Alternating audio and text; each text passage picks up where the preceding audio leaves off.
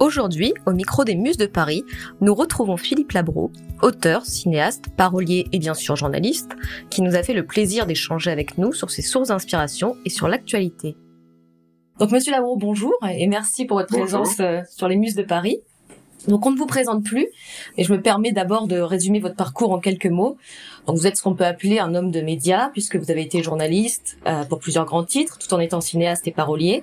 Vous êtes évidemment l'auteur de plus d'une vingtaine d'ouvrages, dont le dernier qui est J'irai nager dans plus de rivières, donc est sorti à l'automne 2020. Alors dans un premier temps, Monsieur Labro, je voudrais revenir avec vous sur le titre de votre dernier ouvrage, donc J'irai nager dans plus de rivières. Je crois que cette euh, que ce titre a un écho particulier pour vous. Bah, C'est-à-dire que c'est un poème que j'avais noté il y a très longtemps, écrit par une euh, inconnue, une vieille américaine, dont on m'a dit, dont j'ai, enfin, on dit, j'ai découvert qu'en fait, elle, elle-même s'était inspirée d'un autre poème du même acabit de, du grand argentin Georges Louis Borges. Qu'est-ce qu'il dit ce poème? Il dit si je devais revivre ma vie, je commettrais encore plus d'erreurs. Je gravirais plus de montagnes, j'irais cueillir plus de fraises, je danserais plus de danses, je nagerais dans plus de rivières. Donc c'est une métaphore de la vie, qu'il y a toujours un mouvement qui est devant vous, que rien ne s'arrête. Et si je l'ai choisi, c'est je trouve c'est une belle phrase, et puis parce qu'elle résume à peu près euh, une partie de l'esprit de mon livre, et aussi parce qu'il y a dedans le mot rivière, qui pour moi est un des plus beaux mots de la langue française. Et d'ailleurs, d'abord le mot est beau, il rime avec lumière, il sonne bien, et puis surtout, la rivière en soi, c'est pour moi la métaphore de la vie. Ça roule, ça coule, c'est limpide, il y a des galets, il y a parfois des obstacles, il y a parfois des ruptures, et puis ça va peut-être vers un torrent qui lui-même va vers un fleuve. Bref, il y a toutes sortes d'éléments qui permettent de choisir ce genre de titre en se disant que à la fois c'est poétique et en même temps ça peut inciter à la curiosité du lecteur et de la lectrice. Et euh, ça joue aussi souvent dans le choix d'un titre.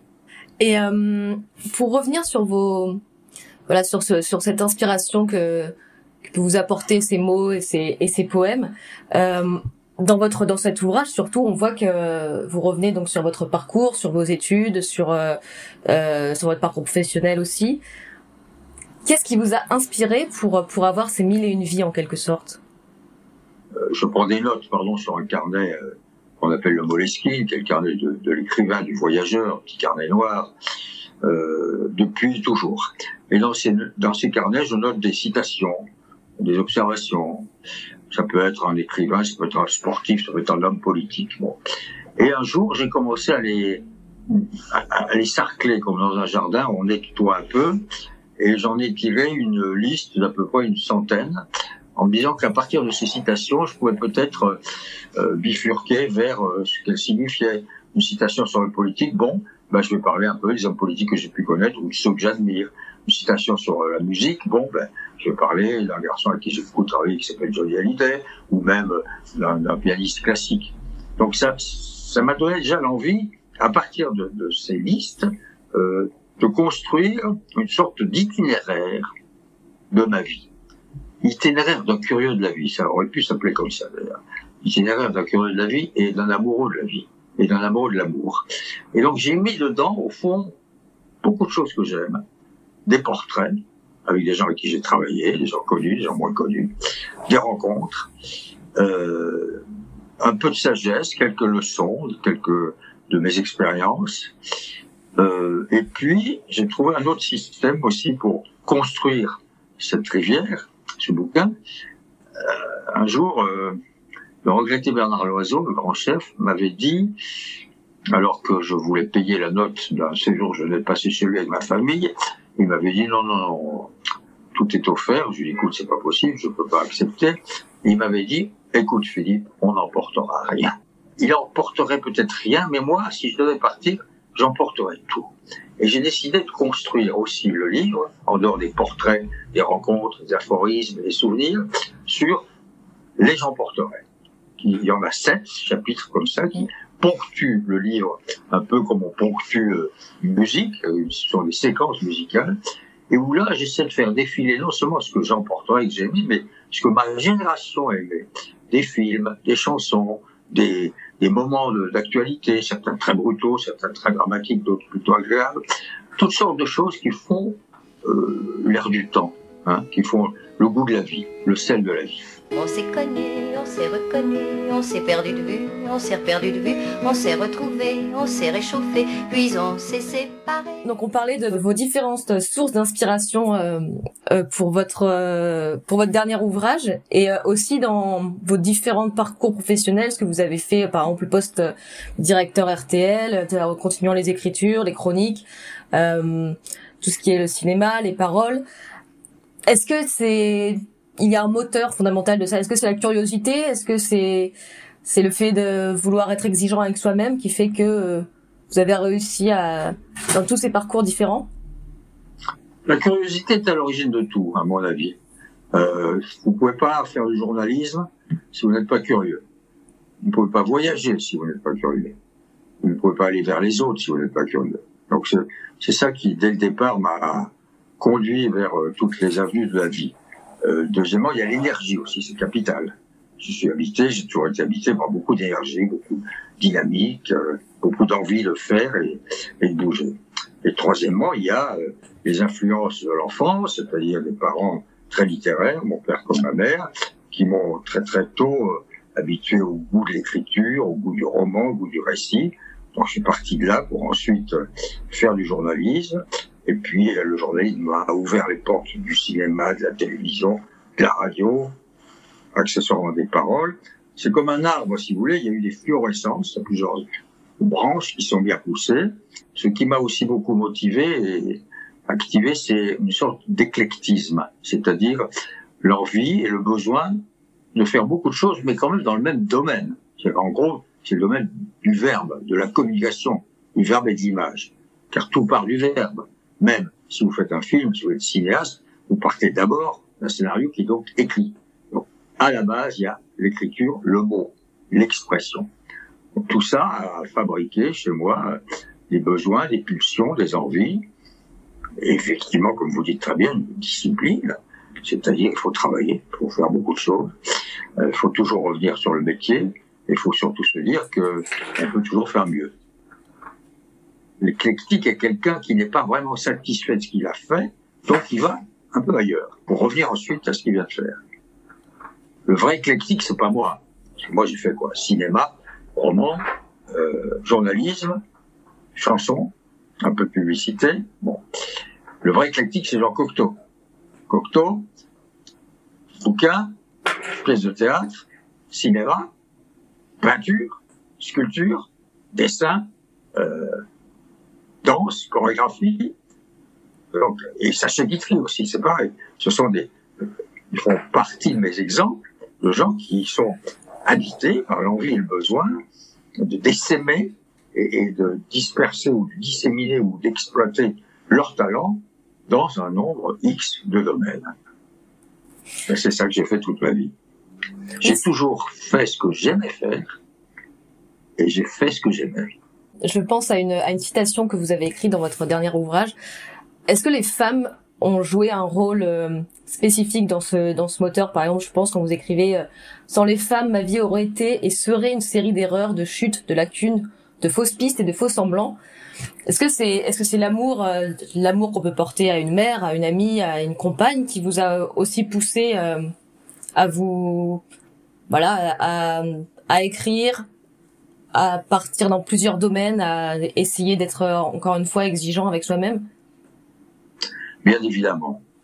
Bien évidemment, la première, la plus importante, c'est la mère. J'ai d'ailleurs consacré un bouquin qui s'appelle Ma mère, c'est inconnu. Et, ma mère euh, était elle-même lauréate de plusieurs concours de poésie. C'était une orpheline qui s'est beaucoup euh, promenée euh, avec beaucoup de malheur, mais qui a eu la chance de rencontrer un homme qui avait 20 ans de plus qu'elle, mon père, et ils ont formé un couple inouï. Et ma mère avait euh, l'envie et le besoin de transmettre à ses enfants ce qu'elle, elle n'avait pas forcément pu faire. Parce qu'elle a écrit des poèmes, certes, mais elle n'est pas allée plus loin. Et donc, le troisième de la fratrie, c'était moi, euh, elle était un peu plus douée que les autres pour l'écriture, pour le, pour le verbe, comme je viens le dire.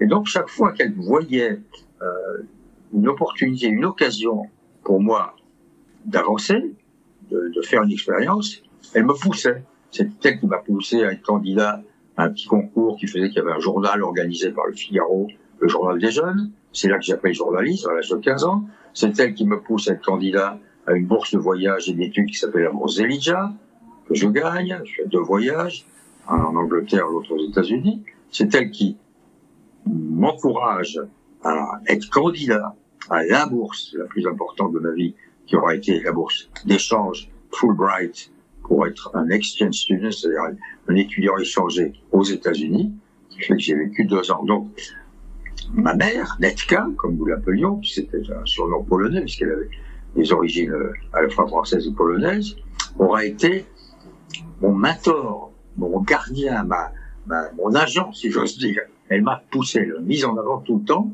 euh, parce que peut-être elle aurait souhaité faire ce que j'ai fait moi, ou de toute façon, par amour pour son fils, comme elle aimait d'ailleurs tous ses autres enfants, puisqu'elle a autant encouragé un de mes frères à devenir architecte, Jacques, qui a construit elle tout seul, avec quelques copains bien sûr, la ville d'Avoriaz, grand architecte prix de Rome. Elle a poussé euh, mon frère aîné Jean-Pierre à entrer dans l'ingénierie et le, ensuite la communication. Enfin bref, elle a été majeure, accompagnée bien sûr par le conseil et la vie et l'opinion et l'encouragement du père. C'est un couple qui nous a toujours poussés. Donc je dois beaucoup à cette femme. Ensuite, je dois aux autres femmes, celles que j'ai pu rencontrer dans mon travail, en particulier j'ai cité dans mon livre Françoise Giroud, la très grande journaliste, pas seulement journaliste, écrivaine, femme politique, romancière, scénariste. Elle commence le cinéma d'ailleurs. Euh, patronne de l'Express avec Jean-Jacques Savon-Schreiber. Bref, une, une, femme très importante dans les années, euh, je sais pas, 50, 60, 70, 80.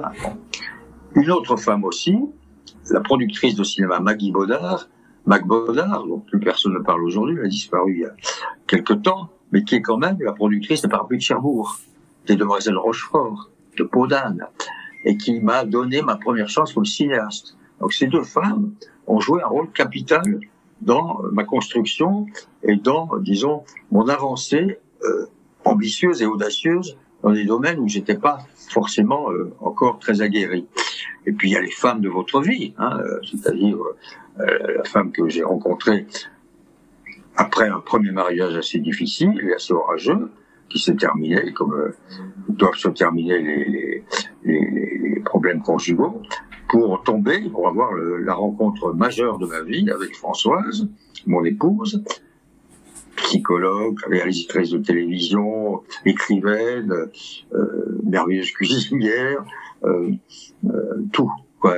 Une femme qui a tout, qui selon moi est un modèle d'abord d'épouse, ensuite de mère et ensuite de grand-mère, et, et que, avec qui je vis depuis, nous sommes mariés depuis euh, plus de 40 ans, et qui euh, joue un rôle capital dans mes choix, qui m'influence, qui me lit, c'est ma première lectrice, c'est elle qui me dit de façon parfois très sévère, très juste et, et très rigoureuse ce qui va et ce qui ne va pas. Bref, euh, le couple, le vrai.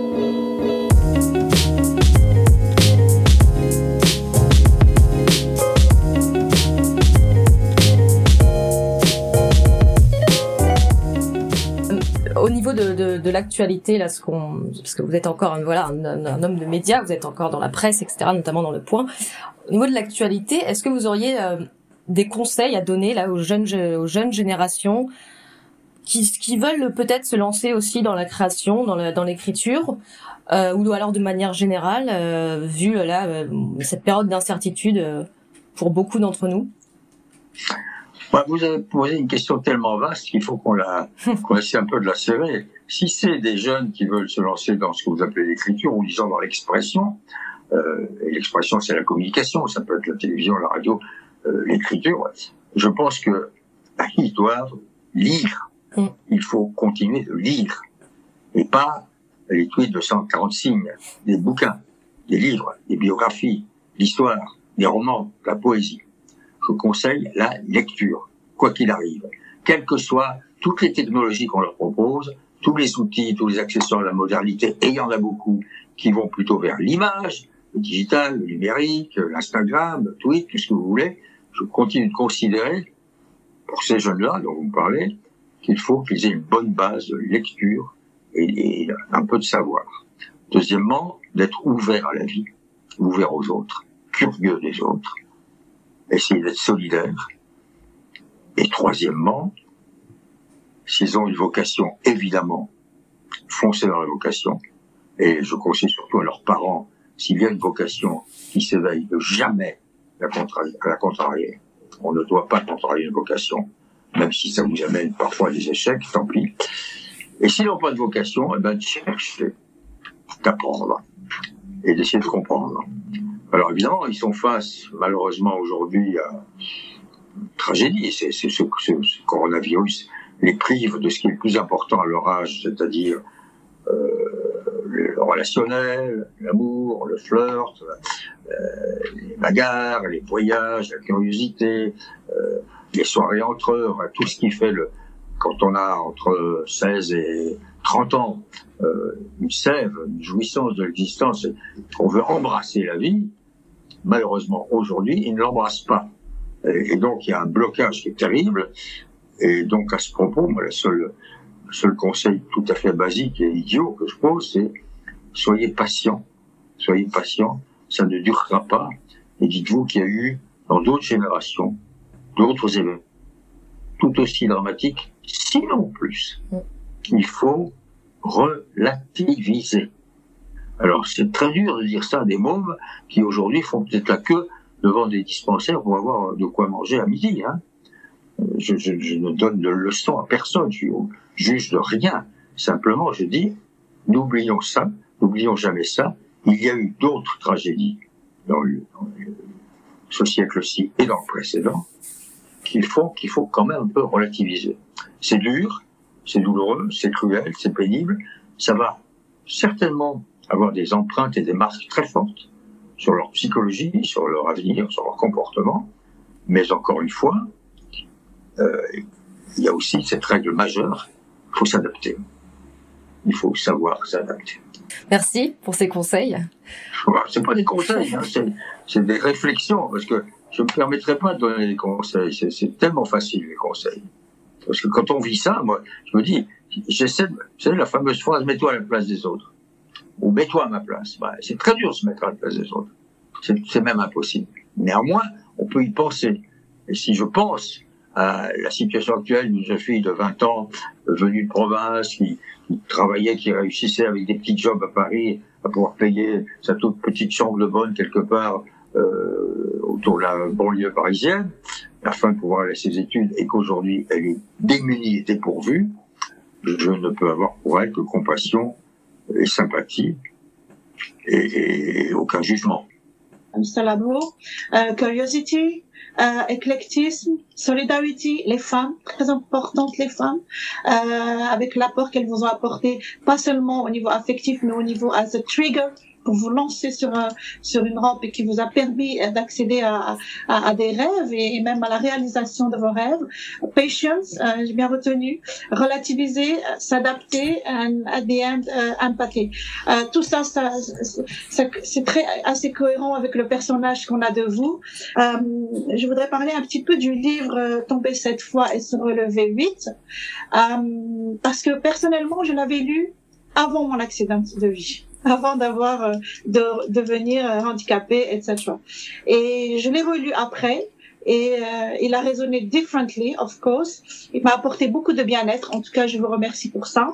Et euh, la question est euh, comment comment on, se redresse de, de, de parce que c est, dans votre livre vous expliquez vous parlez de cette broyeuse qui vous a qui vous rongeait le ventre etc et puis vous en êtes ressorti à la à la un peu plus plus renforcé et avec une nouvelle vision du monde. Qu'est-ce qui fait qu'on qu'on tient comme ça et qu'on se redresse et qu'on on devient plus illuminé pour avoir une autre vision du monde? Waouh Alors d'abord, pour ceux qui nous écoutent, il faut quand même qu'ils voient ce dont vous parlez. C'est un livre tombé cette fois sur le V8, qui est mon récit de ma dépression nerveuse. J'ai eu une dépression très violente, très forte, qui a duré un peu, à peu près un an, et qui m'a mené euh, effectivement dans le gouffre, le gouffre psychique que connaissent les déprimés. Hein. Vous savez qu'il y a un Français sur quatre, sinon sur cinq, peut-être sur quatre, qui souffre de dépression. Bon, Alors, euh, et donc j'ai raconté comment je suis tombé là-dedans et comment je, peu à peu j'en suis sorti. Comment on en sort? Alors il faut d'abord faire confiance au temps. Le temps cicatrise, puisque une dépression, c'est une maladie, c'est une blessure. Le temps peut vous cicatriser. Deuxièmement, il faut faire confiance quand même au peu de sûreté qu'on a encore de soi, même si on n'a pas du tout, faire confiance à soi, à, sa propre personne, en disant, tu peux peut-être y arriver. Donc, avoir un travail d'auto-persuasion, même quand on est déprimé, si on ne l'a pas. Parce que quand on est purement et profondément déprimé, on est envahi par le doute, le doute de soi et la sous-estimation de soi. Donc ça, il faut, faut se battre. Troisièmement, et c'est très important, l'amour des autres. Je plains le, déprimé, le dépressif solitaire. Moi, j'avais la chance d'avoir ma femme, mes enfants et quelques amis. Donc ça compte beaucoup. Les autres vous aident. Quatrièmement, il y a la médecine. Il faut pas oublier qu'une dépression, c'est une maladie qui se soigne à coup de médicaments. La question est de trouver les bons psychotropes. Parce qu'il y a les bons et les mauvais. Il y a la bonne molécule qui vous va, et à ce moment-là, peu à peu, ça vous permet d'aller vers une guérison. Puis il y a celle qui vous voit pas et qui, même à la limite, vous enfonce un peu plus. Aux anxiolytiques, on fait plus la chasse, non, mais on prend des cachetons. Et je me dis que je m'inquiète pour rien. Et je gobe 20 mg tous les matins. Et je me dis que je m'inquiète pour rien. Dans mon immeuble, à faire pareil, on est combien? Et puis, il y a le retour à la lumière. Hein. Il faut bien voir que la dépression, elle arrive souvent. Moi, elle m'est arrivée en octobre-novembre, hein, avec la lumière qui commence à descendre. La joie n'est plus la même, le soleil n'est plus le même. Et puis, quand le printemps est arrivé, bizarrement, c'est à peu près le même moment où j'ai commencé à me sentir un peu mieux. Ça aussi, ça existe. Donc, il y a, si vous voulez, un nombre incalculable d'éléments et de circonstances ça peut être aussi une rencontre, quelqu'un qui vient à un moment donné vous proposer quelque chose. Vous savez que vous ne pouvez pas le faire parce que vous en êtes plus capable, mais au moins il est venu vous le proposer. Donc un encouragement. Les petites choses de la vie qui peu à peu reconstruisent une maison écroulée. Moi, en pleine dépression, j'avais déjà écrit beaucoup de livres, j'avais déjà beaucoup de réussites, entre guillemets, beaucoup de succès. Je considérais que tout ce que j'avais fait, c'était nul. Je refusais même mes propres travaux, mes propres créations. Donc, il faut surtout combattre le doute. Le doute, c'est la maladie majeure. Alors, il y a deux sortes de doutes. Le doute peut être une forme d'intelligence. Quand on réfléchit, quand on discute, le doute doit vous aider. Mais le doute de soi, c'est-à-dire la perte de confiance en soi, la perte d'auto-estime, c'est tragique. Encore une fois, ce sont les autres qui vous sauvent. Hein. Mais vous vous sauvez vous-même. À un moment donné, euh, vous, parlez du mot tenir. Quand les gens disent un dépressif profond, hein, qui est vraiment assez déprime, tiens bon, il prend ça même comme une insulte. Il veut pas qu'on lui dise tiens bon, il veut qu'on lui dise je suis avec toi, j'ai compris, ça va mal, je t'aime, je vais t'aider. Il faut pas trop faire d'admonestation et lui donner trop de consignes ou trop d'ordres parce que tiens bon, il sait plus ce que ça veut dire. Donc c'est de toutes les barrières, comme toujours. C'est d'ailleurs la conclusion de mon bouquin, hein. c'est l'amour. Il n'y a rien à faire. La médecine la plus rédemptrice, c'est l'amour des autres. Maintenant, je voulais me retourner vers les, États-Unis, qui est votre deuxième pays de cœur. Euh, D'ailleurs, je crois que vous expliquez ça dans votre livre Mon Amérique, euh, en disant que il y a le mien et qui est, qui est, qui est double. Enfin, vous dites, nous possédons tous un paysage intérieur composé de musique, lecture, personnages et events qui nous ont nourris, inspirés, éduqués. Le mien est double. La France, avec les lectures conseillées par mon père, les racines montalbanaises, le mariage d'Apollinaire Balzac, Kessel, Charles Trenet, l'armée des ombres et Léo Ferré. Et puis, il y a l'autre, mon Amérique, où j'ai débarqué riche de mes seuls yeux tranquilles à 18 ans, ignorant et avide de comprendre. L'Amérique, euh, euh, récemment, elle avait vécu ce petit séisme euh, démocratique du, du, 6 janvier au Capitole. là, nous entamons une nouvelle ère avec Joe Biden's administration. J'aimerais avoir votre votre votre nouvelle vision de, de, de, de ce qui se démarre maintenant avec avec une nouvelle administration. Et est-ce qu'il y a des nouveaux espoirs qui, qui, euh, qui pointent là-bas en filigrane Évidemment qu'il y a des nouveaux espoirs, bien sûr. Alors vous disiez petit séisme, moi je pense que c'était pas un petit séisme, c'est un tremblement de terre, c'est une horreur ce qui est arrivé le 6 janvier, une horreur. On a vu débarquer des gens euh, qui malheureusement sur la fin se cachaient, mais elle existe, euh, d'une mauvaise Amérique. C'est un pays très contradictoire, comme vous savez, très paradoxal. Il y a, comme tous les pays d'ailleurs, comme toutes les civilisations, il y a, il y a le bon et le mauvais. Donc ça s'est très mal passé et on peut pas dire que la présidence de Trump a été une réussite, franchement. Euh, même s'il a eu deux, trois intuitions et deux, trois initiatives euh, pas inutiles, faut pas non plus tout rejeter, mais dans l'ensemble, euh, c'était une tendance très forte au totalitarisme, au rejet de la démocratie, à l'intolérance, enfin bref, on va revenir sur Trump. Dieu merci, Dieu merci. Thank God la page se tourne. Et Joe Biden, pour l'instant, me semble-t-il, on en est à 60, 70 jours à peu près de sa présidence, la tourne bien. Il est bien entouré, il a un bon cabinet, comme on dit, c'est une administration, un gouvernement, il a fait des bons choix, euh, il est courageux, il prend toutes sortes de décisions très courageuses, très fortes. Euh, il a réussi tout récemment à obtenir euh, du Congrès du Sénat un vote qui lui permet de démarrer un, plan de secours et d'aide à l'Amérique de 1900 milliards, ce qui est énorme, et qui peut ressembler d'une certaine manière, si ça se passe bien, au New Deal de Franklin Roosevelt dans les années 30, après la grande crise. Donc, je pense que l'espoir est là. Je pense que la, le tunnel est pratiquement terminé, que on voit la lumière. Ça va être très dur. Euh, il y a encore beaucoup de morts du Covid, comme chacun sait, parce que ça, la, la crise du Covid a été très mal gérée par euh, Trump. Sauf qu'il faut admettre par rapport à Trump que c'est lui qui a lancé le plan de fabrication immédiate et rapide du vaccin. C'est sous l'administration Trump que ça s'est passé, faut l'oublier. Bref, le, la dramatisation, les 500 000 morts et plus aux États-Unis, c'est deux fois plus que deux guerres mondiales et la guerre du Vietnam. Hein euh, sont évidemment une plaie ouverte, c'est une blessure béante. Mais on sent venir euh, un retour à une meilleure heure, à, des meilleurs, à des meilleurs jours.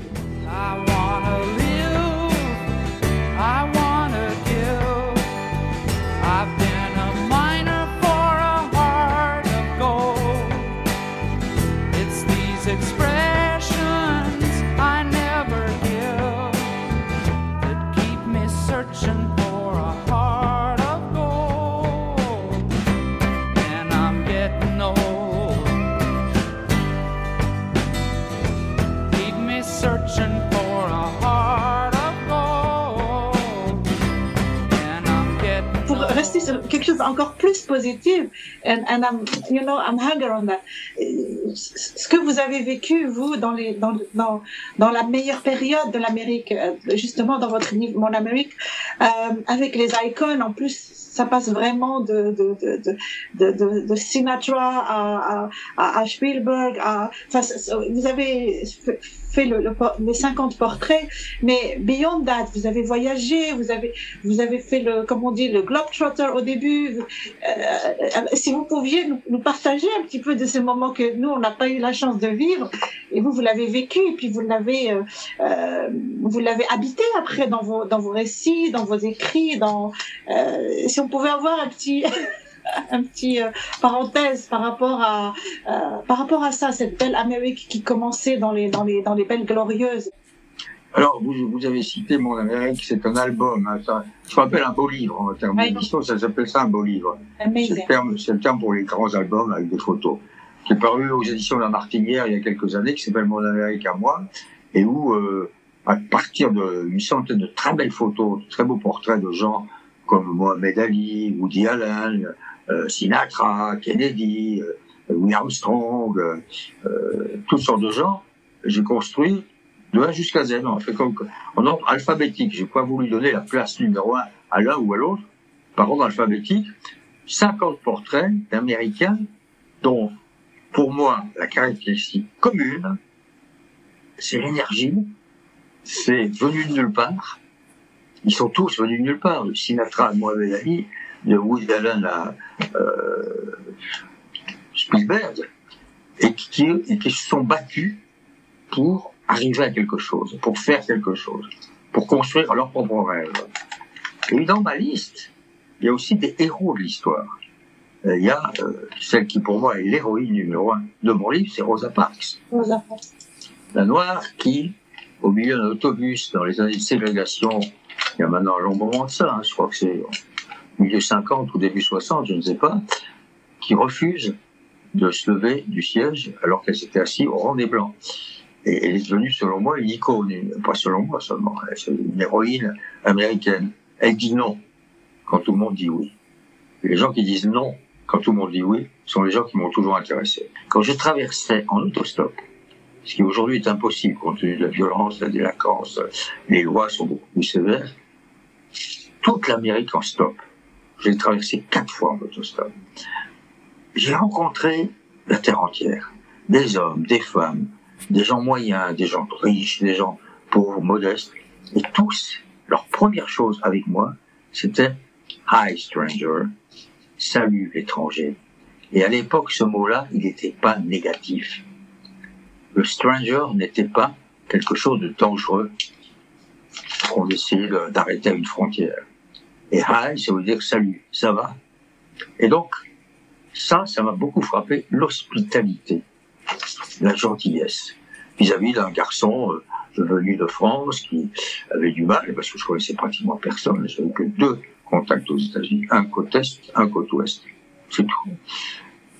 Ça m'a apporté euh, un sens très précis de ce que je disais il y a un instant à propos d'autre chose, la- la nécessité de s'occuper de l'autre, d'écouter l'autre et d'aimer l'autre.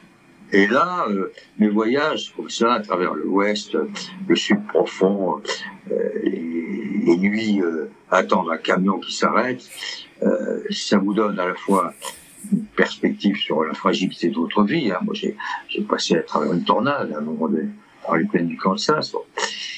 Mais ça vous donne euh, ce qui est irremplaçable, c'est l'expérience, le savoir, la connaissance des êtres, euh, l'attente, la patience, euh, la faim, la soif. Bref, la vie.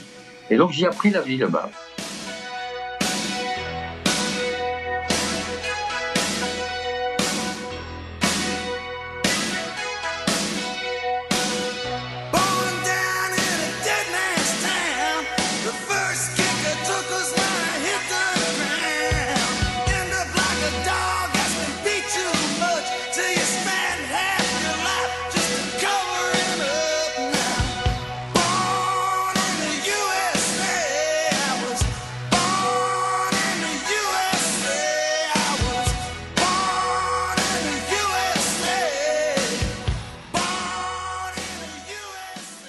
Générosité, cette ouverture euh, aux autres, ben, je, suis toujours reconnaissant. C'est pour ça que j'aurai toujours vis-à-vis des États-Unis, quel que soit le cours de leur politique, et Dieu sait que je l'ai critiqué et que j'ai observé de façon objective, j'aurai toujours cette, cette reconnaissance,